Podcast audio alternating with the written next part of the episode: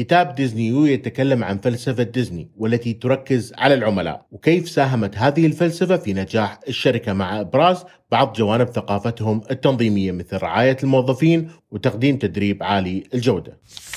نجاح ديزني لا يمكن إنكاره، سواء كنت من محبي أفلام هذه الشركة وهو أمر محتمل جدا أم لا، فبالتأكيد قد سمعت عن ديزني سابقا. ديزني تعرف هذا الأمر، لذلك أنشأت منتزهات ذات طابع خاص حيث يمكن للناس مقابلة شخصياتهم المفضلة في الحياة الواقعية. وهذا أمر حقق نجاح هائل. اذا كيف تمكنت ديزني من تحقيق كل هذا؟ الإجابة هذه قد تصدمك، فكل هذا بفضل الثقافة التي تتمحور حول العميل وعقلية الموظفين في الشركة. بدأت ديزني بشكل صحيح من خلال تبني العقلية الصحيحة. أولا قدموا أفضل تدريب لموظفيهم في حدائقهم ذات الطابع الخاص. اعتبروا هذا الأمر استثمار وليس نفقة. نتيجة لذلك يقدم موظفوهم تقليد واقعي للشخصيات المفضلة لدى الجميع. ونتيجة لذلك يشعر الزائرين بالسحر عند زيارة هذه الأماكن وهذا الأمر الذي يجعل الكثير يخطط للعودة لهذه الحدائق الكتاب يقدم بالتفصيل سبب نجاح ديزني في أن تكون أحد أهم الشركات في العالم اليوم.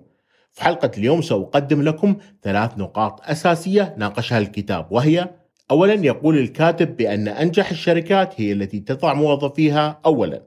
وثانيا نموذج العمل الصحي هو جزء من العلم وجزء من الفن. وأخيرا يقول الكاتب تعلم من أخطائك وخطط للمستقبل.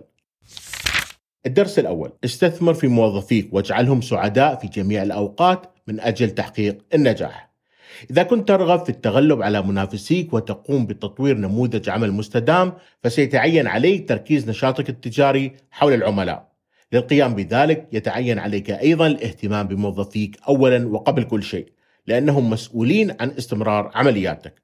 الموظف السعيد هو موظف متحمس، ولكن كيف يمكن للمرء أن يحفز موظفيه؟ بالتأكيد الحوافز المادية مثل المال تفي بالغرض، لكن سرعان ما سيحتاجون إلى أكثر من ذلك بكثير للبقاء مخلصين لعملهم والاستمرار في تقديم قيمة لشركتك.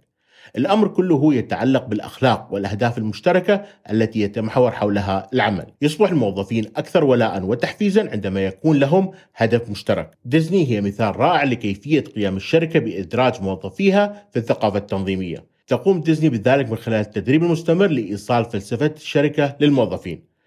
تمرير القيم يجعلهم يشعرون بأنهم جزء من حركة هذه الشركة.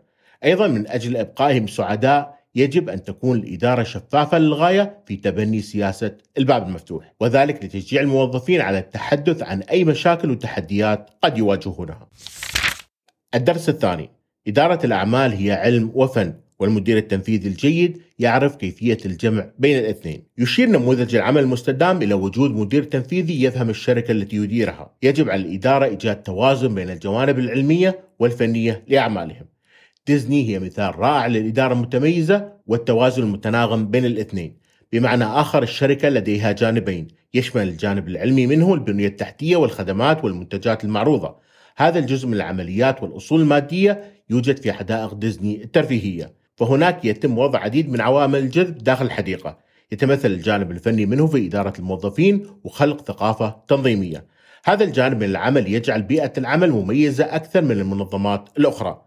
بالنسبة لديزني يتعلق هذا الجزء بتعليم موظفيها مهارات التعامل مع الآخرين وكيفية التواصل والترابط مع العملاء وأيضا تقديم تجارب رائعة لهم. تعد ديزني أيضا مثالا رائعا عن كيفية قيام الموظفين المدربين بالمساهمة في نجاح الشركة. تم تدريب الموظفين بشكل كبير على تقديم تجربة عملاء ممتازة من خلال تقليد الشخصيات الكرتونية الخاصة بالشركة. على هذا النحو يستمر جمهورهم بالقدوم وقد فعلوا ذلك على مدار الخمسين عاما الماضية. الدرس الثالث التكيف مع التغيرات والتعلم من الماضي وتوقع المستقبل. يجب أن تتكيف الشركات دائما مع ديناميكيه بيئتها حيث لا يمكن التنبؤ بها. أي شركة تفشل في القيام بذلك ستكون أعمالها بخطر.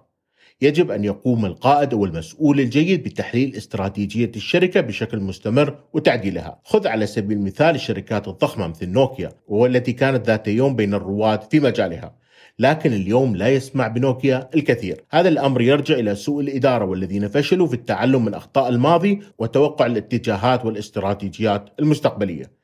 ديزني من ناحية أخرى تفعل الأشياء بشكل مختلف قليلا. غالبا ما تكون نماذج الأعمال التقليدية قديمة عندما يتعلق الأمر بالسوق في الوقت الحاضر حيث البيئة الرقمية هي المصدر الأساسي للمعلومات. لذلك يجب أن يتعلم المديرون مواكبة التغييرات وأن لا يكونوا صارمين أبدا عندما يتعلق الأمر بتبديل ممارسات العمل وعندما يتوقفون عن العمل.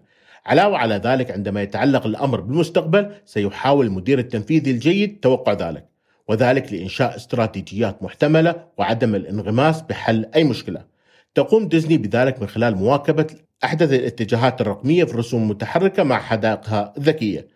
لذلك لا يقتصر الأمر على الحفاظ على تفاعل جمهورهم المتكرر فحسب، بل يمكنهم أيضا جذب الأجيال الشابة المنغمسة في الثقافة الرقمية. أحد الجوانب المهمة عندما يتعلق الأمر بإنشاء ممارسات العمل أو الحفاظ عليها هو التغذية الراجعة. بصفتك مدير تنفيذي سترغب في الحصول على أكبر عدد من الآراء حتى تحصل على وجهات نظر جديدة. قم بذلك عن طريق سؤال الموظفين الجدد والقدماء وأصحاب المصلحة عن الجوانب الرئيسية للعمل.